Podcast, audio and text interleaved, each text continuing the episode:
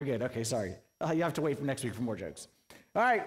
Good morning to everyone. Good morning to everyone, and welcome to the Well here at STSA. We are in part two of a series that is entitled The Best Is Yet to Come, studying the book of Ruth. Who here is excited about the best being yet to come? Who said, I'm excited for the best? No, say, I'm excited for the best. Say again, I'm excited for the best. If you're not excited for the best, that means that either you haven't hit the worst quite yet, okay, or you don't know what you're missing out on because the best is yet to come. And everyone, that's the whole point of this series, every one of us at some point in our life, and many of us today would say that where we're at right now in our life, man, like we love God and we trust God and we love everything and we're doing our best, but man, it just seems like life keeps hitting us and hitting us and hitting us and hitting us. And that's why we say the best is yet to come. And that's what this whole series is all about. If you were here last week in part one, we looked at Ruth chapter one, and we ended chapter one last week. Okay, for those who are here, Naomi was our central character last week. We didn't talk too much about Ruth. We'll see her more today. Naomi had a rough week last week, shall we say. First chapter of Ruth, Naomi, about as many bad things, you know, like the whole you want, want to get away, like everything bad happening, that was Naomi. Started Naomi, Naomi and her family, their ordinary family from Bethlehem. All of a sudden, a famine hits. Famine hits, that's a difficult situation. They move to a city called Moab. As soon as they get to Moab, first tragedy happens, her husband dies. That's okay, she still got two sons. Well, within about 15 minutes, those sons die as well and one and now the two daughters-in-law that the sons had married one of them leaves so basically naomi had lost her country lost her homeland lost her, her society and all her friends. She lost her husband. She lost son number one. She lost son number two. She lost daughter-in-law number one. And all she was left with was ruth her final daughter-in-law. And that's why it led naomi to say this at the end of chapter one. She said do not call me naomi. Naomi means sweet or pleasant. Do not call me sweet or pleasant. Call me mara. Mara means bitter. Call me Mara, for the Almighty has dealt very bitterly with me. I went out full, and the Lord has brought me home empty, again empty. Why do you call me Naomi, since the Lord has testified against me, and the Almighty has afflicted me? Naomi was in such a bad place, so defeated. Maybe you've been there. She couldn't see any good. She couldn't see any glimmer of hope. All she could see is that everything in life is bad, and even the Almighty Himself is against me. But that's exactly what makes the story of Ruth so beautiful, is that in these dark, dark, dark circumstances, our key thought for this series, say this together with me, all together. Just around the corner from the worst is God's best. I didn't hear anybody except myself. Again, just around the corner from the worst is God's best. This is, the, this is what makes this story so beautiful, is the darkness is what makes the light shine that much more brightly. What we're going to see here throughout this series is that just around the corner from the worst is, is God's best. And just because you can't see God's best about to come doesn't mean it's not there. It just means simply that you can't see it.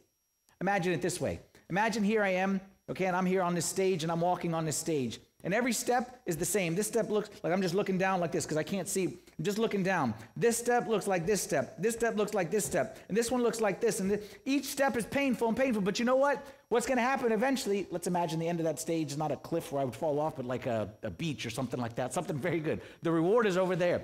You can't see the difference between this step and this step. And then this step and this step. But if you keep going, if you keep going, eventually you're going to turn the corner. And once you turn that corner, it's going to be beautiful. But here's the important part just because I don't see myself getting closer to the corner doesn't mean that I'm not getting closer to the corner. Does that make sense? Just because I see, I don't see myself getting closer to the corner doesn't mean I'm not. And in fact, every step that I'm taking here, this is a painful step. It's a painful step. But even though it's painful, it's getting me closer to ultimately turning that corner as long as we don't give up. And the problem that I see so often I don't know this because I'm not God and you don't know this, but how many times, you don't know, how many people give up, give up right before they're about to turn the corner? How many times you get so close that you don't realize you're just like, I've been walking this road forever and it's so painful, I can't take it anymore. But you don't know what's just around the corner from where you are right now, but God does. And thankfully, Naomi doesn't give up on God. Okay, she expressed her bitterness towards God, but like we talked about last week, we're not going to judge her for it. She was in a tough time. What she was doing, she was being real with God. And God wants us to be real with Him and express our frustration, our sadness, our disappointment, but still go to Him. Like I always say, we want to make sure in our tough times we talk to God, not about God. We talk to God, not about God. We don't say, God has left me and God has. We go to God and we say, God, I don't know why you did this, but I still trust you. You're the Almighty God. And because she did that, we're going to start to see the goodness of God shining through today. Actually, to be honest, last week, even though it ended very dark, there actually was a lot of goodness of God last week, but she just, you couldn't see it because there was so much dark. But for the keen eye, there was God's goodness last week. Where did you see God's goodness last week? The obvious way was Ruth. Like, even though the lady couldn't see only dark, only dark, but what she didn't see is that, hey, Ruth, even though my other daughter in law left me, Ruth decided to stick with me. And that's exactly what it means to walk by faith. Walk by faith means that no matter how dark it is, we trust that God is working. Walk by faith, which is something that all Christians, that, like that's supposed to be what we do. We walk by faith, not by sight. It's not just words that we say, it means that we trust and we believe, watch this, even when we don't agree. That's the hard part. We trust God is working, even when we don't agree with what he's doing.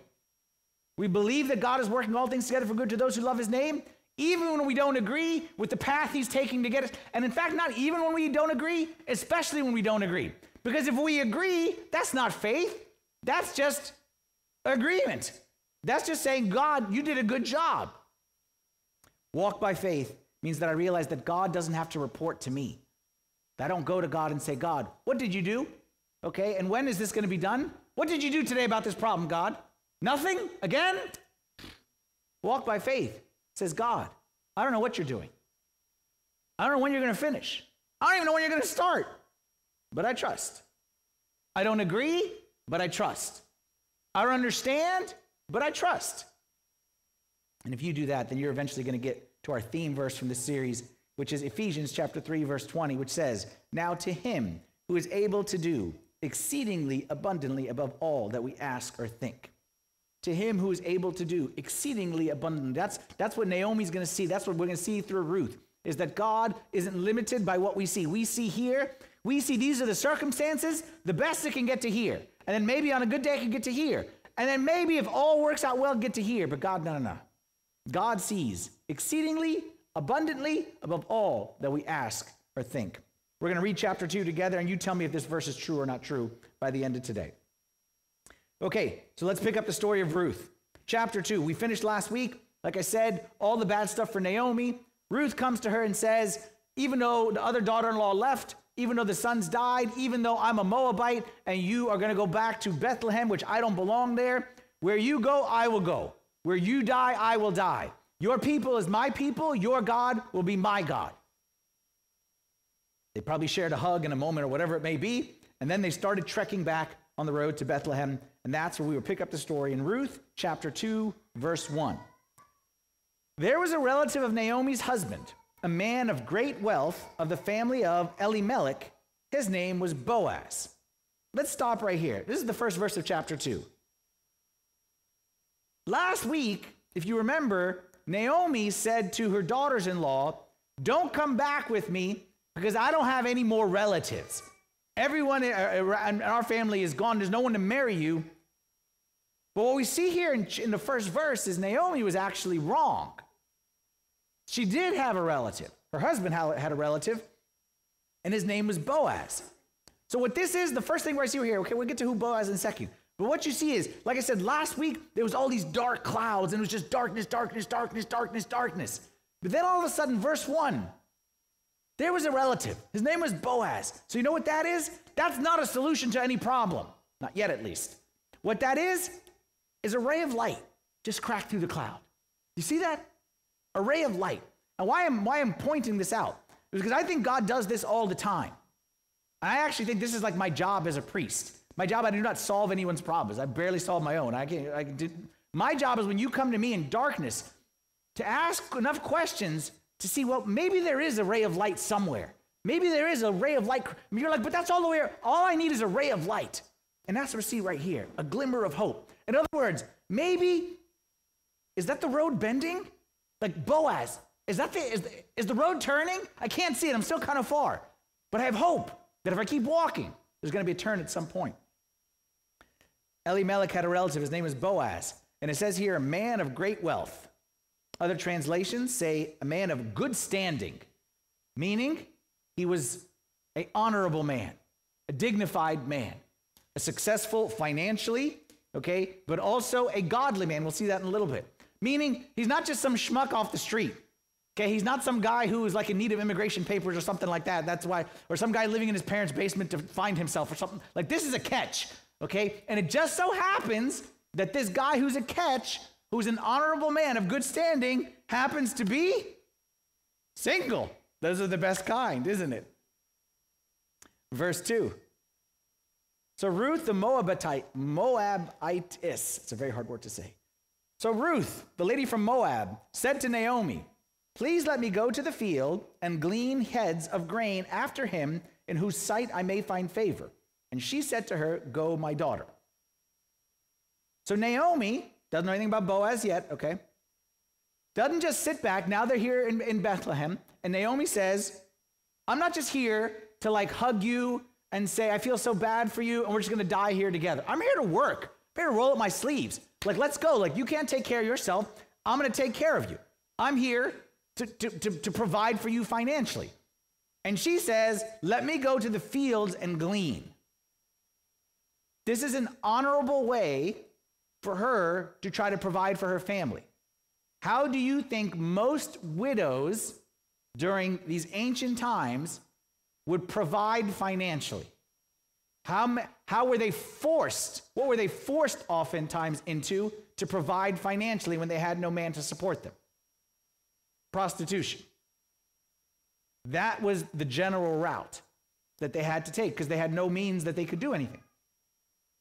But Ruth says, We're going to do this the godly way. We're going to do our best here. We're going to roll up our sleeves. And she, okay, in a man's world, she says, I'm going to do my part. So she says, Let me go into a field and glean heads of grain. You may, uh, the concept of gleaning, okay, you can read about this in Leviticus chapter 19 if you want. God had instituted a law with his people it was basically God's way of like welfare or God's way of taking care of the poor. So if I owned a field and I'm a rich landowner and it's time for harvest, I, you know, I get my basket and I shake the grapes to go in there and I shake the whatever to go in there. And as I'm doing that, some stuff is going to fall on the ground. And what God said is, don't pick it up. Leave it. Leave it for the poor person. Leave it for the traveler. Leave it for the widow or for the orphan. You shake and you fill it up because that's your stuff, but what's fallen, you leave it. And that was God's way of hardwiring into the society the strong help the weak, the rich help the poor.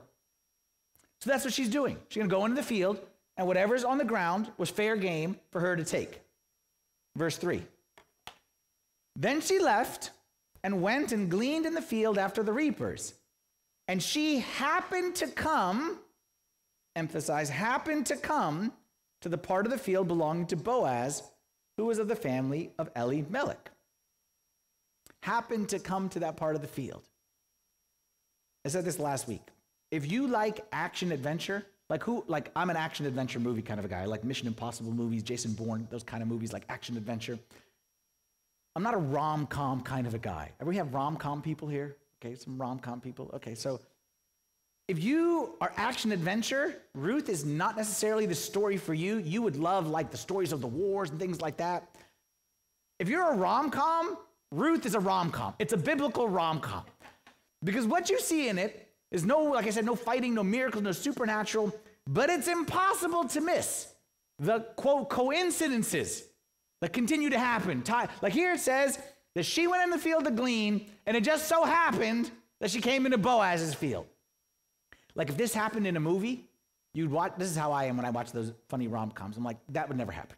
That's not like I'm. I'm a very miserable person to watch a movie with. Okay, because I'm like, th- th- th- like if this actually was in a movie, you'd be like, that's cheesy. Yeah, she just happens to go on the one field that that guy. They're gonna fall out. Like you wouldn't believe it. This is like in the, the, the, the, Greek fat big wedding, big fat Greek wedding, okay? Where what are the chances that the cute guy from the diner just happens to walk on the street or the place that you work and you have, like, just in, in a movie, you're like, this would never happen.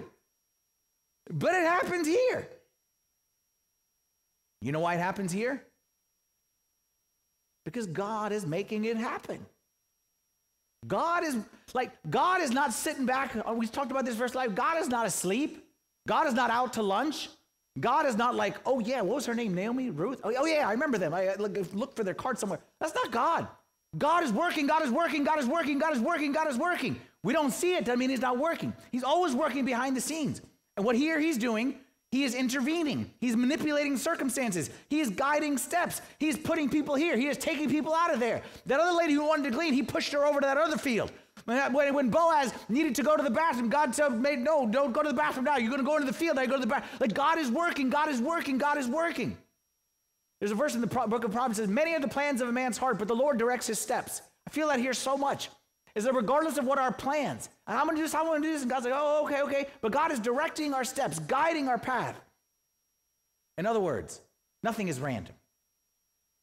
Nothing is by chance. Nothing has just happened. You know what's happening? The maestro. The great maestro of the universe. You know that, that our universe is not random. Our universe is not chaos. Our universe is under the control of the maestro. And the same way, there's the orchestra right there, and you don't see, but the maestro's like, you know, violin, up, up, up, up, up, up, okay, violin down. And then he's like, you know, tuba, up, okay, and then, you know, banjo down, like whatever it is. Like he's manipulating and he's moving, and that's what that's what's happening. You don't see it. You just see the different individual actors. You don't see the maestro that's moving. That's what we see right here. God moves in big ways parting the Red Sea, manna from heaven, walking on water. God works in big ways. But this is so important. God also works in small ways that just so happen to be the field. The Boaz just so happened. And I guess it's kind of our key thought for today. Oh, that's the wrong PowerPoint. That's, that's okay. That's okay. That's Father Timothy's PowerPoint. The right, okay, what I wanted to say, repeat after me. God uses natural circumstances. God uses natural circumstances to bring about supernatural plans. Again, God uses natural circumstances to bring about supernatural plans. We want big miracles. No, no, sorry. No, we're done with repeating. Sorry, thank you. I appreciate. I appreciate that, though.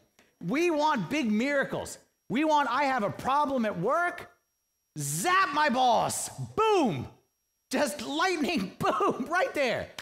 We want big signs, big miracles, big acts of God. But I'm telling you, 99% of the time, the supernatural plans of God are implemented through very natural, ordinary, run of the mill, day to day events. A phone call that just happened to come at that time. Why that phone rang at that time when I was about a, a, a conversation with a person. Why did you bring that up to me right now? I a, a run in with somebody that you weren't expecting to see, and you didn't think you'd ever see, but that person, God had a message to you from that person. Sometimes, to be honest, it's not even that much. It's a gut feel that you just can't shake. Ordinary, but you lie in your bed and you just can't shake that uneasy feeling. That's God working. That's the maestro. It's not big. I'm not saying it can't be big. God can, of course, do big. But I'm telling you, 99% of the time, God uses natural circumstances to bring about supernatural plans. Untrained eyes don't see that. The untrained eye sees, oh, it was a coincidence. Oh, it just must have been luck. Oh, that gut feel, it must have been that pizza I ate last night. No, it's not the pizza. Sometimes it's the pizza, but it's not always the pizza. Maybe it's the Holy Spirit who's telling you something's off here. Because the same God who allowed the famine, the same God who watched and did nothing as we think when the husband died and the son died and the other son died, the same God who was overseeing that when all that happened is the same God who's overseeing, put Boaz here, stick Ruth over there. Let him catch her eye. Let her catch his eye. Only God can do that. Let's continue our, our story. Whoops, sorry. Right here. Verse 4. Now behold, Boaz came from Bethlehem and said to the reapers, The Lord be with you. And they answered him, The Lord bless you. So now Boaz comes to the field, and this seems like a trivial verse. Like it, no, no action happens here, but I'm pausing here for a particular reason. Boaz comes to the field and he says to the reapers, The Lord be with you. And they answered him, The Lord bless you. If you want to know a man's relationship with God, I told you Boaz is going to be a godly person. You can see the godliness of Boaz from the first time we see him on the stage right here. If you want to know a man's relationship to God, don't see what he does on Sunday. Don't ask him about his beliefs and his theology. Watch him on a day to day basis. Because what we here see with Boaz, is just Boaz showing up at work and saying good morning to the employees. But he does it prayerfully and he does it in a, in a godly way. I always say this, okay, to single people. If we have any single people here, or single people watching on the other side of the camera. Sometimes someone comes to me and say, I met a guy, I met a girl. Okay, tell me about him. Oh, he's so cute. Okay, oh, she's so funny, whatever. And he's eyes and her nose and her ear, whatever, maybe. And I'm like, okay, that's great. You know, great about the eyes and the nose. Like, that's great. And the, tell, but tell me about, like, tell me, like, what are they like? Oh, and they're funny and they're, okay, but are they close to God? And then when I hear this, I'll tell you what I don't want to hear. I don't know. Hasn't come up. No, hasn't come up. There's a reason why it hasn't come up. If you don't know a person's relationship with God after spending two, three dates with them, then I got news for you. It's probably not there. Because can anybody, like we speak about what's most important to us? People like to talk about the things that are important to them. So, for example, can anybody listen to my sermons regularly and not know that I love my wife, that I love my kids, and I love my football team? Even though I hate my football team right now, but I, that I have a complicated relationship with my football team. Like, you can't listen to my sermons and be like, I don't know how Father Anthony feels about football. Like, you know. I don't know how he feels. Does he have a wife? Does he have kids? Because I talk about it all the time, because they're very important to me. I wrote this down right here. This is especially for the single people. What you love shines through. So if you don't know, then you do know, and he's a no no. If you don't know, then you do know, he's a no no. Or she could be a no no as well. Here we see with Boaz walks into work, starts with a prayer. Verse 5. Then Boaz said to his servant, Who is in charge of the reapers? Said to his servant who's in charge of the reapers, Whose young woman is this? So Boaz, kind of, whose lady is that? And if Facebook was around at the time, he'd have begun the Facebook stalking. Okay, he's gathering information. Okay, and he started to Google over here and Facebook over here and check out our Instagram and who's that lady? That lady over there? Tell me about who got any information. Verse six. So the servant who was in charge of the reapers answered and said, "It is a young Moabite woman who came back with Naomi from the country of Moab." And she said, Please let me glean and gather after the reapers among the sheaves. So she came and has continued from morning until now, though she rested a little in the house. So Boaz asked for the report. The servants say, She's that lady who came from Moab. She's been working all day. She seems to be a hard worker. So Boaz says, You know what? Guys, take note. Single guys, especially, take note. He doesn't fast and pray. Okay? He doesn't ask his buddies. He doesn't say, I'm not sure. Like Boaz, make your move. And Boaz, boom, okay, makes his move. From verse 6, he met her. And verse 8, he's about to make his move right now with a very smooth line right now. Look how Boaz, look at his pickup line. When he comes over here. And Boaz this is a rom com. Boaz said to Ruth, You will not, you will listen, my daughter, will you not? Do not go to glean in another field, nor go from here, but stay close by my young women. Oh, what a smooth line that is. Stay close by my young women. That's his pickup line. They say, that's a good line. So again, single guys, write that one down. Stay close by my young women. Do not go into another field. Verse 9. Let your eyes be on the field which they reap, and go after them. Have I not commanded the young men not to touch you? And when you are thirsty, go to the vessels and drink from what the young men have drawn. So what happens right here is Boaz tells her, You don't go to any other field. You want to glean? You glean here. And we're going to protect you. Because again, she's a, a widowed woman. She's in hostile, like a, a woman without a husband like this in the field, anyone can do whatever they want to her. He said, You're protected here.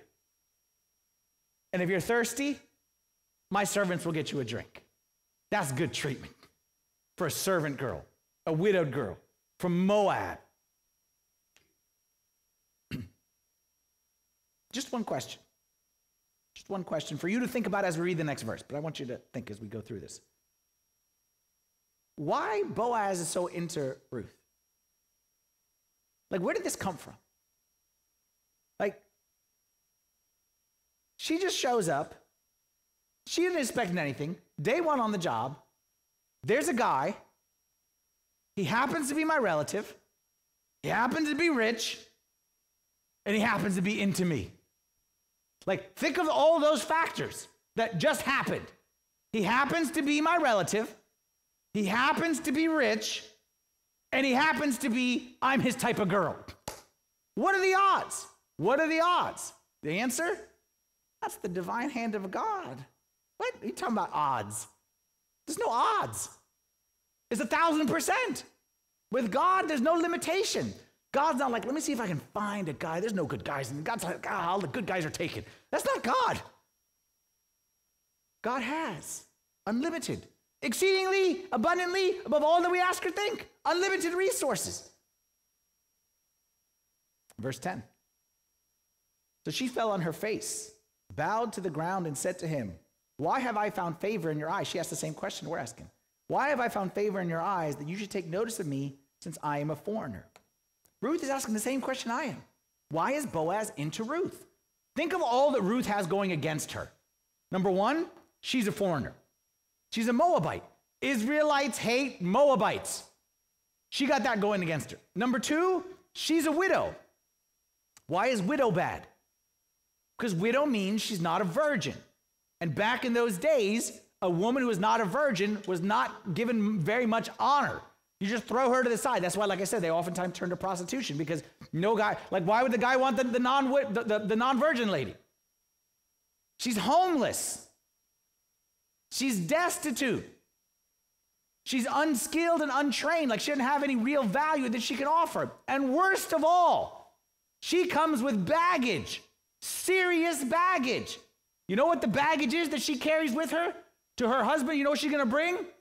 Her mother in law with all due respect to mine, okay? she bringing a mother-in-law with her. Like she has very little to offer. So here's the question I want you to think about. And I want, I want you to really think of an answer. I'm going to give you my answer in a little bit. Why was he so nice to her? Why was he so into her? Rich, successful man could have had his pick of the litter. Why? Love at first sight, the rom com people. Uh. Was it because she was such a hard worker? He'd never seen anyone carry grapes the way she carried those grapes. You want to know why? Next verse tells us. Verse 11 and 12. It has been fully reported to me all that you have done for your mother in law since the death of your husband, and how you have left your father and your mother and the land of your birth, and have come to a people whom you did not know before. So, first it starts off by him saying, I know what you did. I know you left your father and your mother and your land. You did all that for Naomi's sake. I heard about you. But here's the important part. He's not saying, I'm into you. You're about to see this next verse. I'm not into you because you're a kind person or a humble person. Listen what those things revealed to Boaz about who Ruth is. He says, The Lord repay you your work. The Lord repay your work, and a full reward be given you by the Lord God of Israel, under whose wings you have come for refuge. That's the key phrase. Under whose wings you have come for refuge. What allowed Ruth to find favor? First of all, what allowed Ruth to find favor of God and to be blessed by God and taken care of by God and to find the favor of Boaz here in this passage? Boaz's words here. Okay, Boaz, okay, without getting too much into it, Boaz is like a type of Christ. He is a foreshadowing of Christ in many ways. He's like a, a, a, his character here, okay, is very Christ-like. So when Boaz is speaking here, this is really God speaking through Boaz. This is God saying to Ruth, the Lord repay you your work and a full reward be given you by the Lord God of Israel, under whose wings you have come for refuge. Said another way, what Boaz, what Christ speaking through Boaz, is saying, You, Ruth, will be blessed by the one whose wings you have sought refuge under. You will be blessed by the one whose wings you have sought refuge under. So said another way. If you, Ruth, choose to take refuge under money, then let money take care of you. If you choose to rely on money, take refuge in money, money, good luck getting money to bail you out. If you rely on your experience, if you rely on your skills, like you will be rewarded by whatever you choose to take refuge underneath. So you choose. And you, Ruth, have chosen, I will take refuge under the wings of God. I will stand by my God and I will do what he says and I will trust him with the outcome. And therefore, you will be blessed.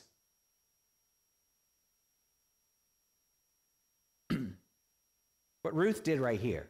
Okay, I honestly I can't I can't overvalue what Ruth did here in this passage.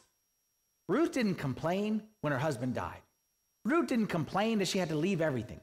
Ruth didn't say, Woe is me. Ruth didn't say, God is against. Like, Ruth didn't do any of that stuff. Ruth said, I'm to do what I'm, I'm to do what God calls me to do, and I'm to trust Him with the results. Like, I honestly, I'm to put what Ruth did on the same level as Abraham when he left his land. And I could even make the case, actually, what she did is even harder because he was at least a man, he could make something for himself. I'm gonna put what Ruth did right here on the same level as when Moses stood in front of Pharaoh and said, Let my people go. Because Ruth knew that she's a Moabite going into that foreign land, they kill her easy. And they would do so in the name of God. I'm gonna put what Ruth did as far as courage, I'm gonna put her like Joshua. When she led the when he led the people into the promised land and battled the bad guys. That was Ruth, but she didn't have an army. She went on her own. But she didn't go on her own. She went under the wings of him who she has come to for refuge. If I had to put words to the mindset of Ruth, I would say this is what Ruth, how she lived her life. Ruth lived her life by she said, I'm gonna obey God and trust him with the consequences. Repeat after me. Say, obey God and trust him with the consequences. Obey God and trust him with the consequences. Boaz, this is so important. Boaz is not rewarding Ruth. God is rewarding Ruth. Boaz is not rewarding Ruth.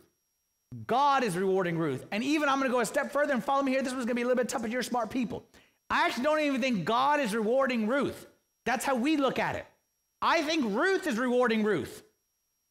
I don't think God is rewarding Ruth. I think Ruth is reaping the consequences of her decision to trust in God. Like, follow me here on this one. We look at the world in a very self centered way. Everything revolves around me. I'm the sun and the moon, and the stars, and God is just kind of an extra supporting cast, okay? We look at it as if I do X, God's gonna do Y. And if I do this, then God's gonna do this. So if I do something nice, God will give me something nice. If I do something bad, God will put me in a bad place. That's how we look at the world. We, we are the primary actors. I don't think that's the way the world works. I don't think it's centered around me, I think it's centered around Him. A God centered view, think of it differently, is God is moving through the world. God is acting. God is, is, is, is accomplishing. And if we stand in his path and we follow his path, we will be blessed. And if we try to stand in front of him or go against him or go the opposite direction, then we will be cursed. Not because God is saying, curse that, bless that. No, no, no, no, no. God is moving, God is working, God is acting. And the one who stays under the wings will always find blessing and protection and security. That's actually what the expression means. Think of it like a large eagle, okay, with big wings. Okay, big old eagle with the big old wings. Then you got a little baby eagle. I think it's called eaglet, what I think it's called. A little baby eagle. And that baby eagle, just stay under the wing, man. Just stay under the wings. As long as you're under the wings, you're good to go. I'm not saying stay under the wing and I'm going to bless you. No, no, no. I'm saying stay under the wing, you will be blessed. Okay, and then now all of a sudden, my wings turned over here to the left. Stay with me to the left. Now I'm here turning right. Stay to the right. You stay under there, I'm not blessing you. You are blessing yourself. That's why you've heard me say this before. The right prayer, the right prayer is not, God, bless my job. It's God, show me the job that you want to bless. It's not God, I want to marry this girl, I want to marry this boy, please bless it. That's not the right prayer. The right prayer is God, which of these girls or boys is the one that you want to bless? And I'm going to walk there. Like, not, this is mine, bless it. This is my decision, bless this decision. No, show me the decision. Show me the decision that you said, that's the place of blessing. If you take this, that's the place where I will, will bless you and keep you and protect you. Another example think of like a lighthouse, okay, like a big lighthouse in the middle of the ocean where it's very, very dark, pitch dark, and you can't see anything. What does a lighthouse do? A lighthouse shines a light, okay? So right here, you're a boat and you can't see anything. It's like it's like you can't see anything. So what I do is I want to lead you to safety. So what I do is I put the light right there, and you go to that light, and then I just move the light. And all you do is you stay. As long as you stay in the light, you're going to be safe. I'm guiding you and I'm leading you. I'm not saying you better follow me or I'm going to hurt you. What I'm saying is you better follow me. You're going to hurt yourself. Because if you go where it's dark, good luck to you. I know all bets off. But I'm the lighthouse. I know the path. I am working, I am guiding you, and it's usually not a straight path. And sometimes it's going to take you in a direction. You say, I don't know why that direction. Trust the lighthouse. Obey God, trust Him with the consequences. Obey God, trust Him with the consequences. Say after me, say, Obey God and trust Him with the consequences. That's how we live life. We're going to obey God and we're going to trust Him with the consequences. So if obey God means, make it practical now. Obey God means quit the job then quit the job. But what am I going to trust him with the consequences? How am I going to trust him, trust him with the consequences? If obey God means quit, quit. Trust him with the consequences. If obey God means end the relationship, because it's not a godly relationship, but what am I going to do and where am I going to find? You obey God, you trust him with the consequences. And if you're married, that's not the advice for you. It's the opposite advice, is that you should stay in it and you fight for it. Why? But he did and she did. You obey God and you trust Him with the consequences. That's all we got in this world. All we got is the wings of, the, of, of, of, of God. And as long as we stay under there, we don't know how. Obey God and trust Him with the consequences. Apologize when He says to apologize. But she didn't, he did. Apologize. Forgive. Obey God, trust Him with the consequences. And what you will see, as I said earlier, is you will see God uses ordinary, ordinary circumstances ordinary actions, ordinary decisions to accomplish extraordinary, supernatural plans that He has in store for us. Psalm 91 is a beautiful psalm that talks about this concept. He says, He who dwells in the secret place of the Most High shall abide under the shadow of the Almighty. I will say of the Lord, He is my refuge and my fortress, my God, in Him I will trust. Surely he shall deliver you from the snare of the fowler and from the perilous pestilence. He shall cover you with his feathers, and under his wings you shall take refuge. That's what Ruth did. That's what Ruth did. She said, I am just a, a Moabite woman with no skill or no training. I am not going to make it out there in this world. So, God, I'm going to stay under the shadow of your wings. I'm going to just stay here, and where you lead, I'm going to go. And I may not see the connection, and I may not understand, why I needed to leave my father and mother. Why I needed to go to these people who hate my guts. Why all this bad stuff. I may not see it. But God, if that's where your wing is going, then I will follow your wing. I will obey God and I will trust in Him for the consequences. No one who ever obeyed God and trusted Him ever regretted it. Let's go back to our story with Boaz, verse 12. This is what he said to her, this is the last verse that we read. The Lord repay your work, and a full reward be given you by the Lord God of Israel, under whose wings you have come for refuge. You know what that is? What is Boaz saying right here? A full reward be given you? That's the best. That's God's best. Remember, we said just around the corner from the worst is God's best? Well, Boaz is saying, You lady, even though you haven't accomplished, you haven't achieved anything, you haven't received anything, you lady, just around the corner from the worst, you're about to see God's best. And basically, from there, we won't read the rest of the passage. You can read the rest of the chapter when you go home, but you can probably figure out where it goes after that. Okay, Boaz tells his men, This lady, She's one of, she's, she's, I got my eye on her. So when you see her coming, Boaz tells his servants, drop a little extra grapes over here. Be a little clumsy over here and knock this down because Ruth could not take it off the bush. So he told them, drop extra on the ground whenever she comes. Ruth goes home, tells her mom. Mom says, Naomi says, How was your day? And Ruth says, You'll never guess who I met. You'll never believe who I ran into. You'll never believe how my day was. And we'll say, cheesy, cheesy, cheesy, but that's how it works when it comes to God. And at the end of the, of the after she tells that to her mother in law, Naomi says this, verse 20. Naomi said to her daughter in law, Blessed be he of the Lord, who has not forsaken his kindness to the living and the dead. And again, what Naomi is doing here is she is speaking prophetically. God is speaking through her, saying, Blessed is the Lord, who has not forsaken his kindness to the living and the dead. And this is where chapter 2 ends. Do you remember where chapter 1 ended? Chapter 1 ended also with a word from Naomi about her circumstances, but that was God is against me. God has afflicted me. I'm a bitter person. And now look at her.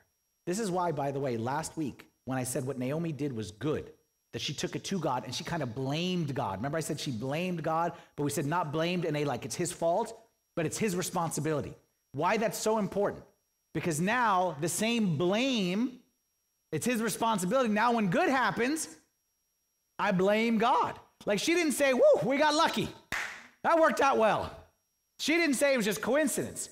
She said, The same God who I saw with the famine, who I saw with the death, that's the same God who gave me Boaz. The same God who caused the problem, that's the same one who is now giving me the solution in front of my very eyes. That's what life under the wings means. It means I see all things as from his hand. Nothing is by chance. The maestro is working. And next week, we'll see. You again, like you could, you could guess where this goes after this. Okay? The wheels of God's providence are in motion. Ruth and Boaz have a little thing happening next week. Don't miss that one, especially like I said, if you're into the rom com, you're going to have some fun with that next week. But what I want to say is there's still two more chapters in the book. The story is pretty much done here. The hard part is done, I should say. The hard part is done. The hard part is getting through the dark, trusting in God. I'm going to stay under your wings. The rest is easy. The rest is just like, you know, just uh, doing the, the final touches at the end. The hard part was what she already did right here. I'm staying under this wings. Ruth, you can do this. I'm staying under the wings. Ruth, what about this? I'm staying under the wings. She made that decision. And in the end, it's going to work out pretty good for her. And in case you're wondering, what does it mean to be under the wings of God?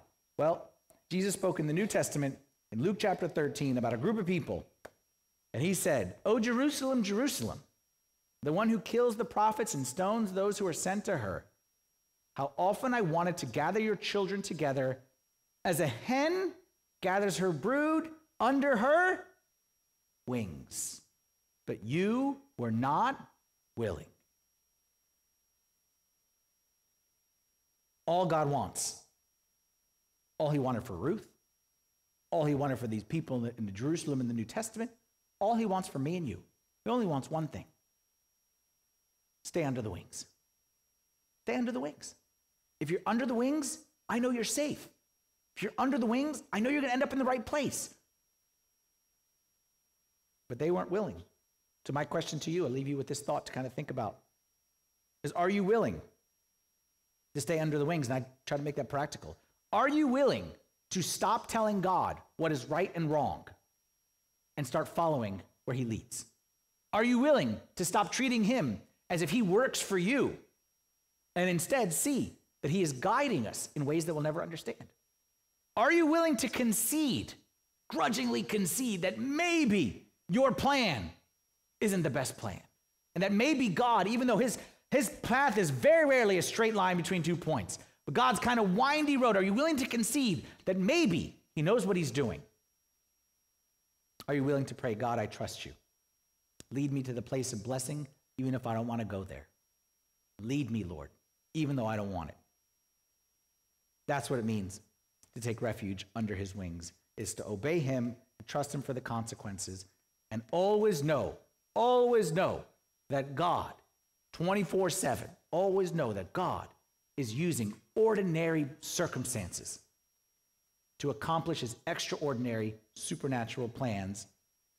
And if we trust him and we stick with him, you know what we're going to discover one day? We're going to come to realize that one day, that just around the corner from the worst is God's best. I'm excited to hit God's best, and I know that you are as well. Let's make sure we trust in those wings, we stay under those wings, and I promise you, God never leaves us and leads us in a bad direction. Let's stand together for a prayer. In the name of the Father, and the Son, and the Holy Spirit, one God, amen. Heavenly Father, we thank you because your wings are big enough for all of us to fit under. And we know that you're always guiding us and leading us and protecting us in ways that we'll never understand. Help us, Lord, like Ruth, to obey you and trust you for the consequences. You know how hard that is, Lord, for us. How hard for us to let go and to truly trust you because we see that negative things, but we will obey you and trust you for the consequences and leave it in your hands.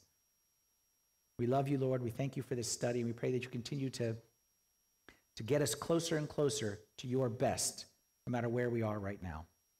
We pray these things in the name of your Son, Jesus Christ, with the prayers and intercessions of all your saints. Here's, Lord, as we pray thankfully Our Father, who art in heaven, hallowed be thy name. Thy kingdom come, thy will be done, on earth as it is in heaven. Give us this day our daily bread, and forgive us our trespasses, as we forgive those who trespass against us and lead us not into temptation, but deliver us from the evil one. In Christ Jesus our Lord, for thine is the kingdom, the power, and the glory forever.